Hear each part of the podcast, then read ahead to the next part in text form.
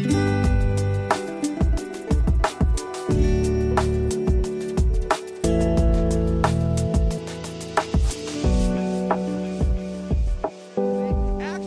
1 is a big chapter for people in our churches, uh, the Assemblies of God. It's a huge chapter. A lot of people in the AG love this chapter, and this has been an important one for us, especially the verses we're going to focus on this morning. It's been a huge, huge thing. And to be honest with you, it is an awesome chapter. Really, the whole book of Acts is an awesome book, right?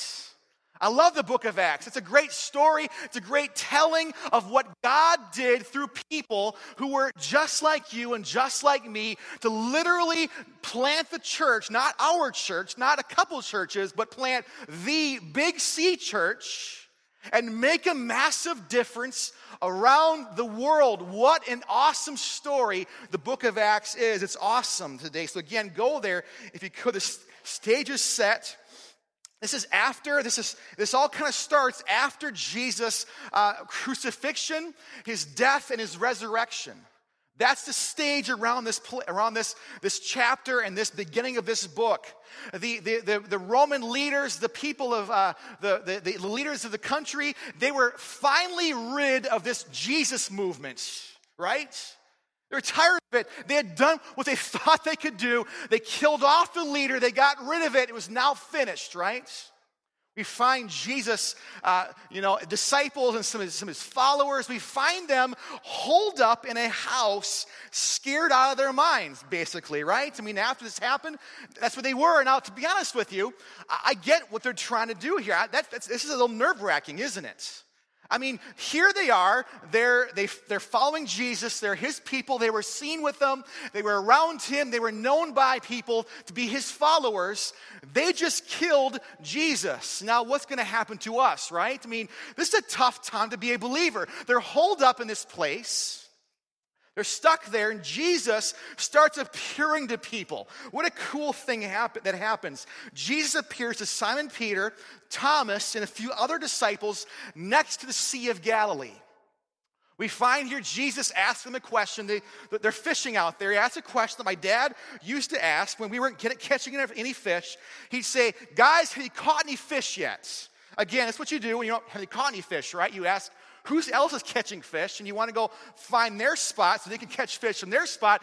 That's what Jesus says, but that's not why he asked that question. These guys were about to have the fishing day of their life, right? You know, the Bible says, and you can find the, the account of this in uh, John uh, chapter 21, where these guys had so much fish that they could not pull it all in their nets. It was an amazing thing. I mean, the reality here is this these guys, it was going to be an amazing situation. And we'll find, and, and Jesus comes, he, he ministers, he, he works, he eats meals, he asks Thomas to feel the wound in his sides and prove that this was, in fact, the resurrected Jesus, but not just an idea, not just a ghost, but the real thing. Paul talks in 1 Corinthians 20, 1 uh, Corinthians 15, Paul points back to a moment where 500 people gathered to hear the resurrected Jesus teach.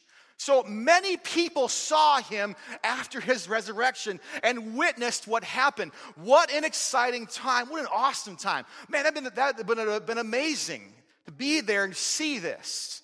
So, in, the, in this stage right here, these geniuses that are Jesus' followers ask this question in Acts chapter 1, verse 6. And it says right here so when they came together, they asked him, Lord, will you at this time restore the kingdom to Israel? Let's pause there for a moment. This is pre filled with the Spirit, and it shows. It shows that this is a moment here where these guys didn't get. Now, remember, remember Rocky and Bullwinkle? The, the, cartoons back in the 60s. Uh, I wasn't alive back in the 60s, but when I was a kid, I got a picture of them up here today. Uh, this is Rocky and Bullwinkle. When I was a kid, Rocky and Bullwinkle were on on Saturday mornings on reruns, and I loved Rocky and Bullwinkle. They were awesome. I, loved, I can still hear the song. And actually, when I was preparing for this message and had this idea, I was watching YouTube cartoons, and I got a little lost in that because I loved Rocky and Bullwinkle. The song came out was amazing because it's always on now. So if you don't know, what a good cartoon is, go back and check out uh, YouTube. You'll find one right there. But uh, Rocky and Bullwinkle, Rocky was the smart squirrel. He was kind of the leader of the two. He was smart. He was he could fly around. He's pretty amazing. And Bullwinkle was, let's just say, Bullwinkle was a little slow, right? You know, and he just, you know, I can't do his voice, but uh, you know, Rock, Bullwinkle was a little slow sometimes. These guys are Bullwinkle, okay? These guys are Bullwinkle. These guys are asking Jesus a question in verse 6 Jesus, are you finally going to come back and restore the nation of Israel and do things right? Again, we've heard this before. This was a common question people asked Jesus throughout his life Are you going to restore the nation of Israel? It's pre filled and it shows. You see, this is what shows here in this place that they, like you and like me, oftentimes had a hard time thinking bigger and thinking like Jesus thought. They thought, Jesus, are you going to make the world come and obey our dietary codes and become just like us, Jews? Is that what's going to happen? And Jesus, of course, says, no, that's going to be a lot different. It's going to be, I, I love how the Bible tells it how it is. It pulls no punches, right? Jesus, this question comes, and what happens so oftentimes in this, in this situation here is Jesus tells it how it is. People didn't always quite get. This is one of those times. These guys are saying, Jesus, how can you, are you going to finally make our nation and our people great? And Jesus says, No, you don't get it. And the irony of this is this: is that Jesus had a conversation with a Samaritan woman uh, not too long before this, and these guys would have known about this exchange with a Samaritan woman. You know the story. She was the woman at the well, and she was talking about in John 4 about a Messiah that was going to come and going to do great things in their nation. It was a big deal to them. And so she was talking about this. She was, not, she was she didn't know she was talking to the Messiah. And of course, the Messiah, Jesus, told her, she asked a question. She said, Jesus, you know, the, the Jews believe that we have to worship in Jerusalem. And he said, No, lady. She, he said, um, the, a, a, day is coming when it won't matter if you worship in Jerusalem or on this mountain or where you worship. It is going to be important that you worship God in spirit and truth. What he's saying there is, he's saying this What I am going to do is going to be much bigger than our little part of the world. It's going to be huge be mind blowing. And this is how it was. Now, in their defense, the disciples, they didn't think globally because they didn't know what the globe was, right? They didn't have, you know, they didn't have Mr. Brown's fifth grade uh, uh, uh, geography class like I had, and we had to learn about the globe. To these guys, the globe was, well, not a globe, it was flat, it was small, it wasn't much there. And so Jesus said, You are going to do something great around the world. That's what he called them to. But they didn't get this because they didn't know this yet. So Jesus doesn't quite unpack this all yet. And so, you know, it's, it's I want to pause for a minute today because it's far too easy for us to be in the same boat, isn't it?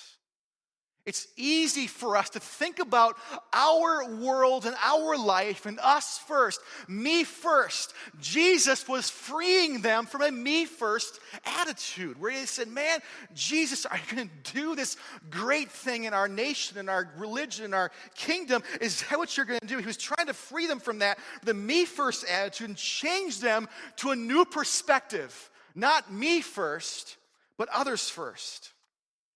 Now, for this to happen, it was going to take a miracle, right? It was going to take a miracle. This wasn't just going to happen. It, it, it, this, this, this, this, took that, and in this point right here, this is pre indwelling. It shows in their misunderstanding of this, the mission. And look at verse 7, his response to their question. He said this, it's kind of interesting, but it gives us a great deal of comfort. When he said, He said to them, It's not for you to, to know times or seasons that the Father has fixed by his own authority. That's an interesting response to what they said, isn't it? That's interesting. Why he would say that thing to their question. You know, this, this passage brings me a lot of a lot of a lot of comfort in this day and age, doesn't it? And you watch the news, you watch things going on around us. We know that our world is turbulent. Things are happening, things are changing, things are different. We have the rise and fall of nations every single day. I mean, it's a crazy time to live. And there has never been a time when God is not in control and able. God is not, is not out of control here. I love this verse. It's so simple. You don't have to dig around it. It's just all right here. He knows what's going. He has always known what's going to happen. We get a great deal of comfort from this in our world of Ebola and, and hurricanes and war and all these things that God has this. And God, and what He wanted them to see here is that God has a plan in place. God knows the seasons, God knows the times. And to come face to face with that reality. And, and sometimes it's pleasant, but it's, sometimes it's not. And that's not the issue. The issue is God is in control and God has a plan. That's what he was showing them in this case because the next verse is the key verse for this, this ideal and this exchange. Verse 8, where it says this but you will receive power when the Holy Spirit has come upon you, and you will be my witnesses in Jerusalem and in Judea and in Samaria and to the very ends of the earth. I want to read it for you guys again today. I want to emphasize a little differently. But, but you will receive power when the Holy Spirit has come upon you. And then you will be my witnesses in Jerusalem, and then in Judea, and then in Samaria, and then to the uttermost parts of the earth. You know what? Sitting here today, knowing the truth, having a chance to know Jesus, we need and needed this verse to happen. We needed this. You know why? Because these guys were not the sharpest tools in the drawer, right? These guys were not always the smartest guys. These guys were not the ones, I can say that knowing that someday I'm going to give these guys a hug in heaven. I'm going to say, Knucklehead, what were you thinking sometimes? No, we, we, we know that these guys were not always the most brilliant guys, were they? Jesus talks in, in, in parables, and they, time after time, they, they say, Jesus, what were we talking about? We didn't, we didn't quite get that. And he says, are you so dull? He goes back and starts to explain things. We know that there's a, there's a moment in time when Jesus was talking about being the least in the kingdom and being servants and, and all this kind of things. It's one of the most ironic stories in the Bible. Jesus is teaching about lowliness and humility, and a fight breaks out among these guys on who is going to be the greatest.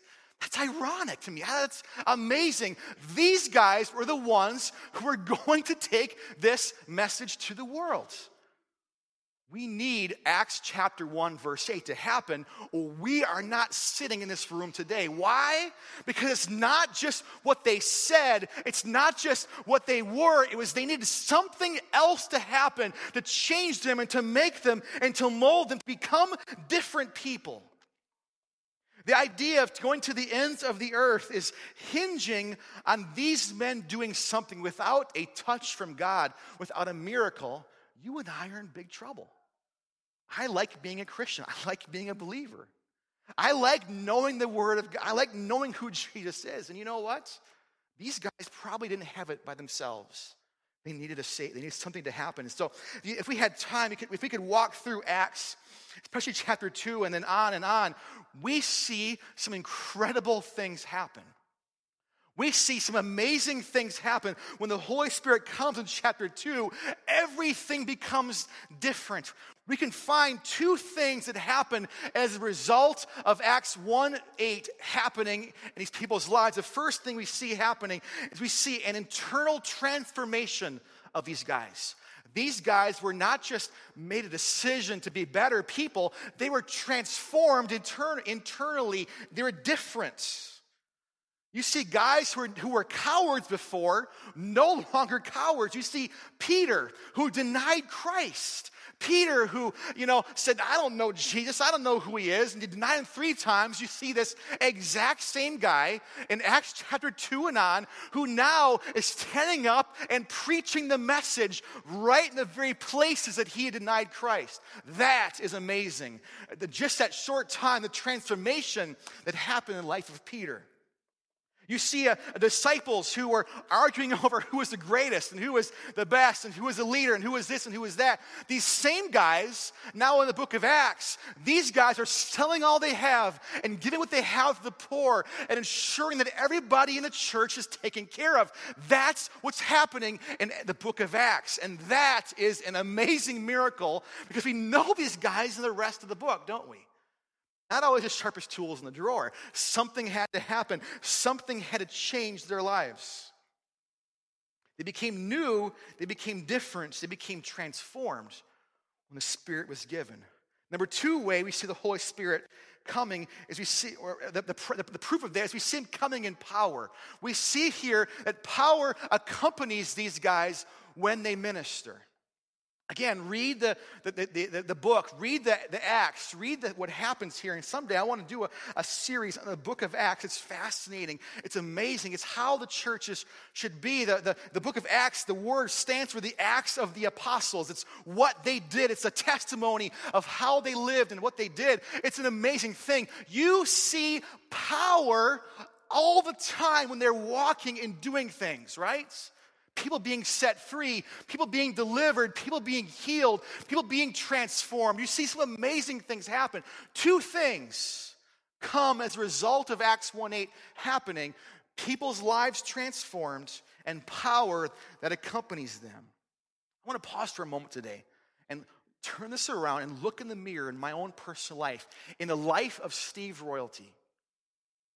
Is this what happens in my life? I look at Acts chapter 1, verse 8, and say, well, and, and, and so on and so forth, and say, well, that's what's happening in my life too. And how about you? And how about me? And how about us? Is this happening in our lives? Is this happening in our church? This is not meant to be a, a condemnation or that kind of stuff. This is meant to be a wake up call and a challenge that, folks, God's called us to this kind of life. A life that's where the Holy Spirit comes and transforms us and makes us and takes us from me first to other centered, that takes us from a life of powerlessness, a life of, of, of boredom and this and that, and transforms us and changes us. And now power accompanies us. That's what the word speaks. There are many, many today that say, well, this is not how God still works, it's not how God still moves. And I want to ask that person, where in the Bible does it say it stopped? It doesn't say it. The onus falls on me and my children saying, God, I want, I want this in my life. Their success hinged on these two things. It's, it hinged on that. Again, these guys heard the greatest teaching in the world, didn't they? They heard Jesus teach day in and day out. There is no better teaching than Jesus. There's no better relationship. There's no better discipleship. There's nothing better than what they had experienced for the last three and a half years, and yet they're still asking questions like they did in Acts 1 6, right? you, know, they, you know, you can still, well, teaching is a great thing, and it is a great, it's important, it's valuable because it's why I have a job. No, I was kidding. No, teaching is, is, is valuable and important, but it's not everything. It's not the thing that's going to make us effective, right? These guys needed a transformation. That transformation produced power. Their, their success hinged on these two things. You know, I sometimes think in my own personal life that I can do this Christian life without those two things. I think, oh, I can function and do things pretty well, and to be honest with you, I probably can. I can make things happen. I can do some things in my life. I can do some things in my ministry without God. Sure, I can. But the, the reality is this is that we desperately, I desperately need a transformation and a turnaround that, that, and, and, and with power that accompanies our lives if we're going to be effective, what it says right here, effective witnesses to the utter ends of the earth. He said, You'll be my witnesses. That's a profound statement. I mean, Think about this for a second. God entrusted his message to the world of guys not real bright, not real smart. We've established that. He, he, he entrusted us with that. He put that in us. Matt, think about that. God knows, and we knew that there's something that had to happen for us to really, in essence, be His witnesses. Now, the question here is what does that mean? What does it mean to be my witnesses? Well, I know it's not. It's not to tell people about life from the Christian perspective. Me illustrate this morning. A few weeks ago, I was uh, sitting in, in, Caribou Coffee here in town, as I often do on uh, during the week, and I was preparing a message. And, and I love having the, the, people walking around and talking. It just makes it much easier for me to, to concentrate. I was there, and I was preparing, and I couldn't help but hear behind me a conversation happening between two ladies. One, now again, to be fair, I don't know these ladies, I don't know their story, so I, I can't say that, but I, I, I've heard enough in my life to know probably what's happening here. One lady sounds like a strong believer, and the other lady sounds like she's not a believer. And they are going back and forth, and I applaud this lady for having this conversation, this believer lady conversation, but they're going back and forth. But mostly, it's the Christian lady that's talking to the non believer lady. And they're talking about homosexuality, a big, big issue. And they're talking about this. And, and this, this, this Christian lady keeps saying, well, from the Christian perspective, it's this.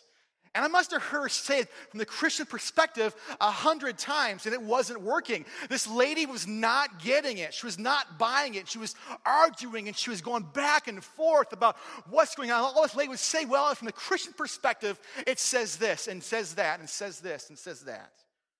That was her idea. That was her way. And, and, and to be honest with you, I agreed with most of this lady's points and, and ideals. were right. She was correct.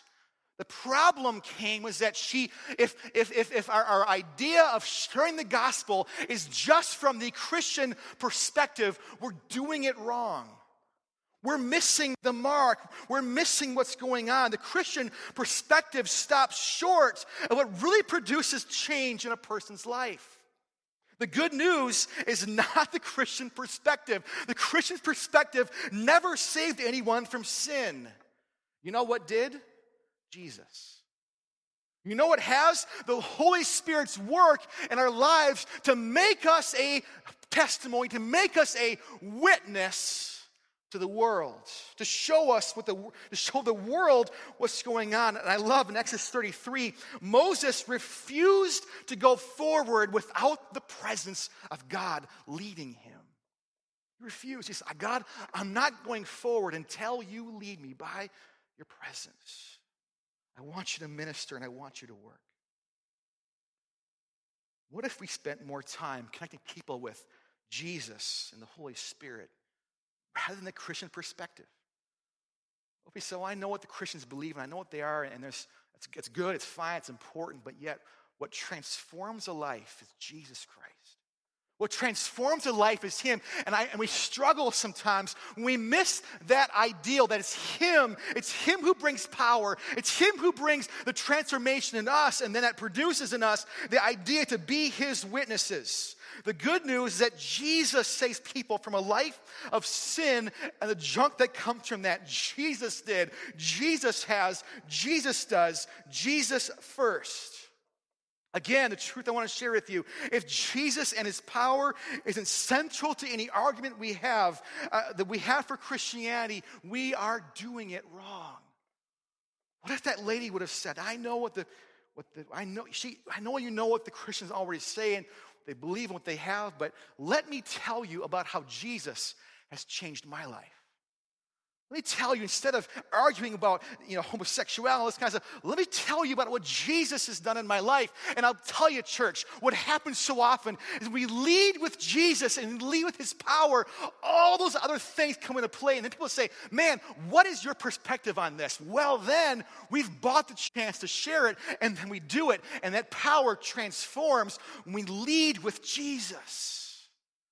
We show them Jesus and Him, and He is first and foremost above all else and above all everything else. It's Him. These guys needed the power and the presence of the Holy Spirit to transform them. And then what happened is they would be my witnesses. That's what the word says. Now, what does this mean here today? When I was, when I was in Kalamazoo, Michigan, we lived on a major busy road. It was crazy. It was 24 hours a day and there was always traffic. There was always people going out. It was the second busiest road in the Kalamazoo metropolitan area. It was a four lane, a five lane road. It was crazy all the time. Always loud, always cars, day in and day out.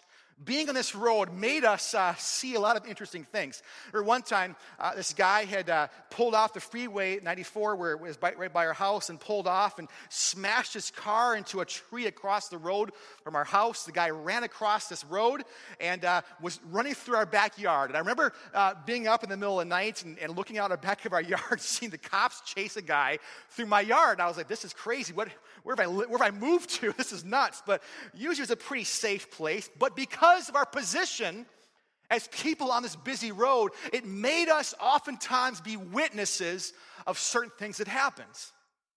One day, I was out, it was a nice day, I think it was last year.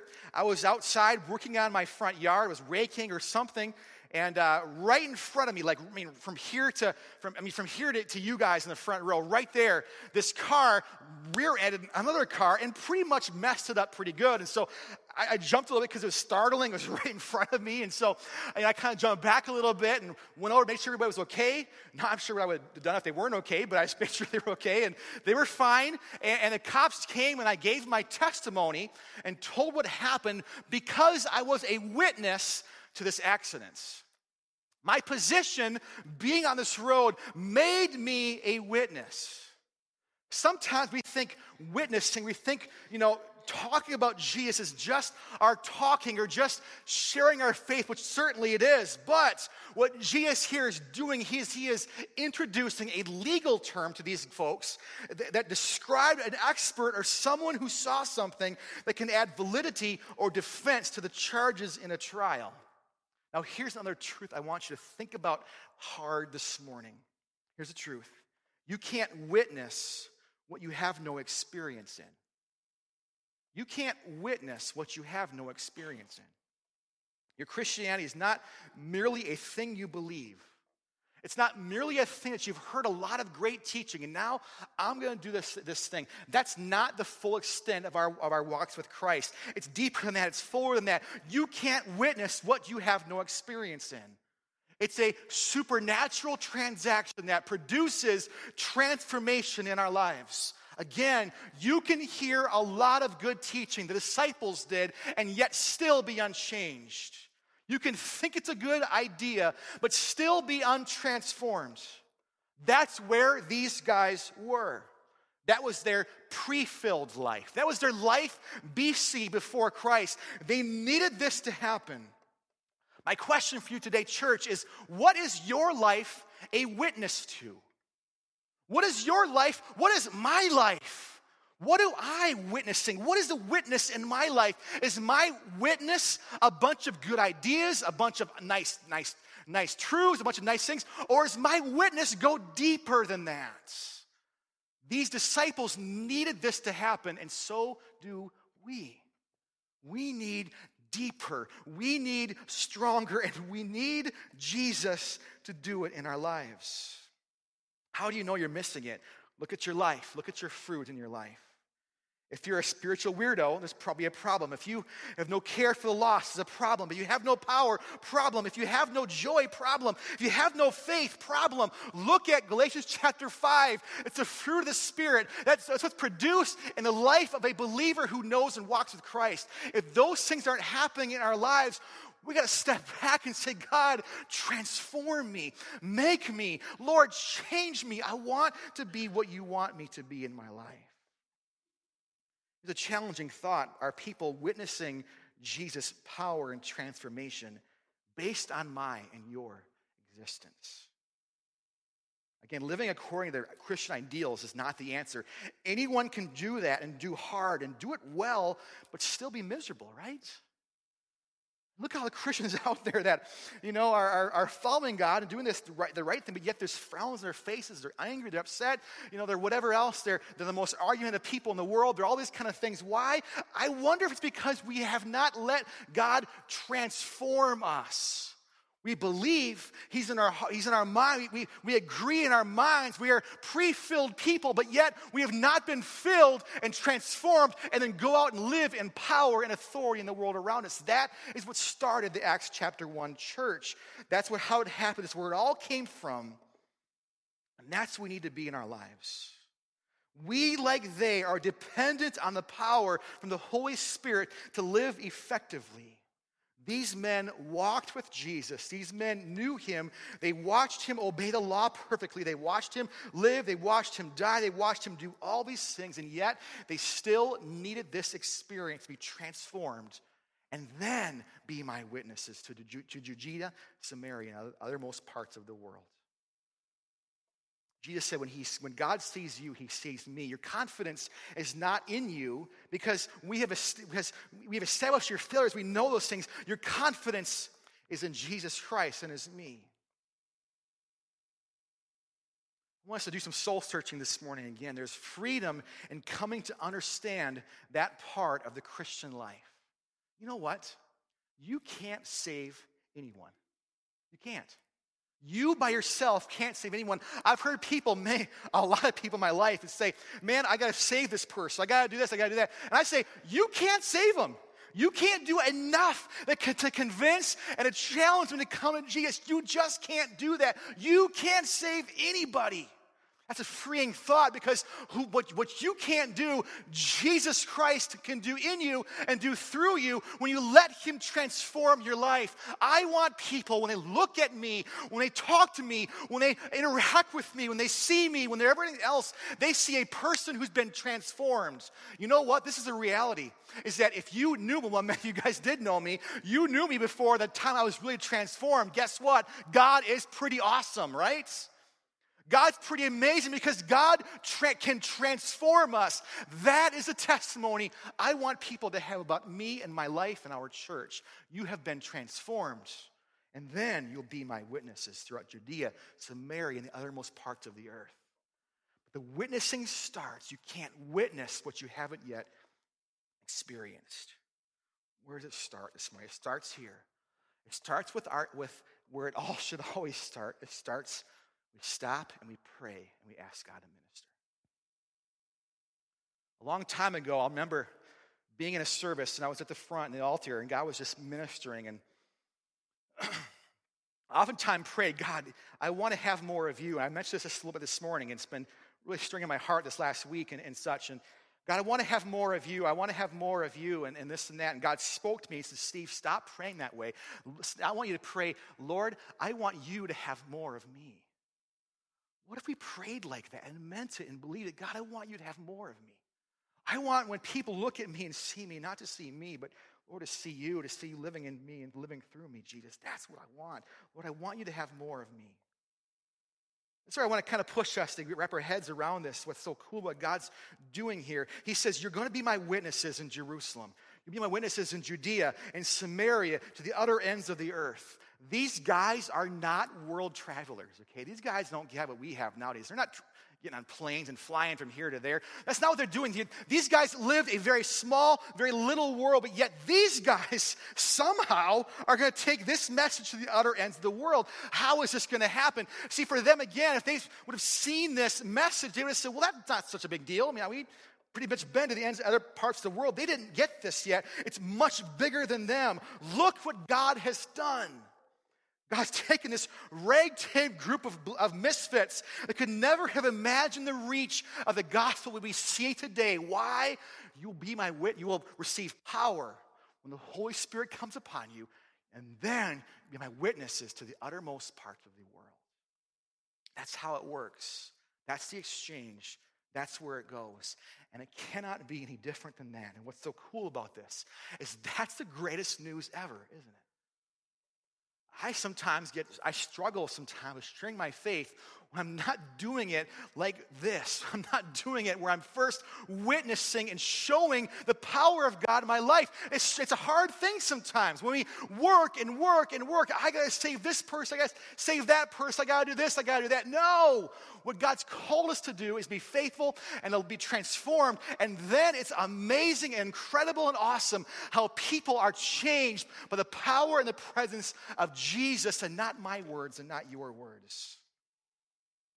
Now, words are important. Words are valuable. Don't ever think I'm saying you won't, we don't share our faith and talk about our faith.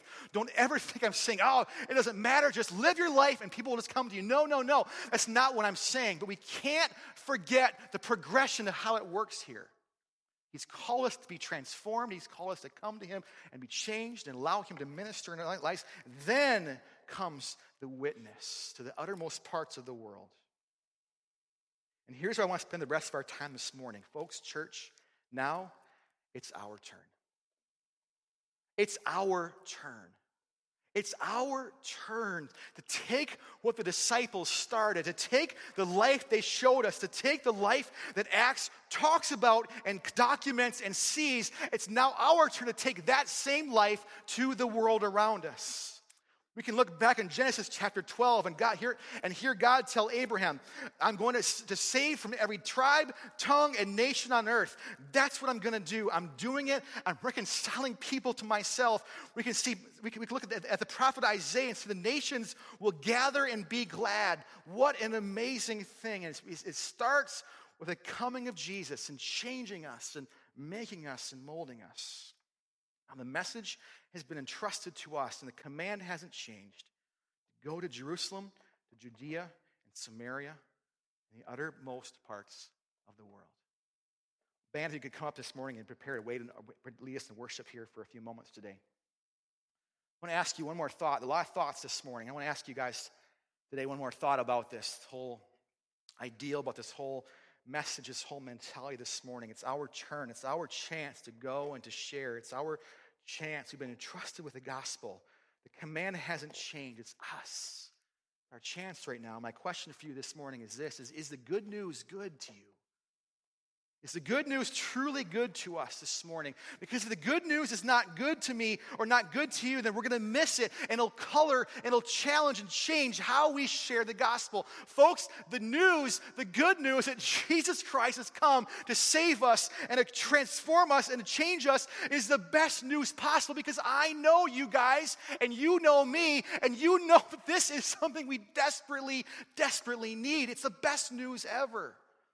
We get so stuck in our religious ideals or so stuck in our Christian perspective or, or in this or that, our lives are so, you know, categorized by, well, this is church time, this is work time, this is family, this is whatever else, when it doesn't all come back and say, Jesus, my entire life and my existence hinges and starts on you transforming me and me going out in power. It's change how we do things, and we're going to miss such an amazing, powerful thing.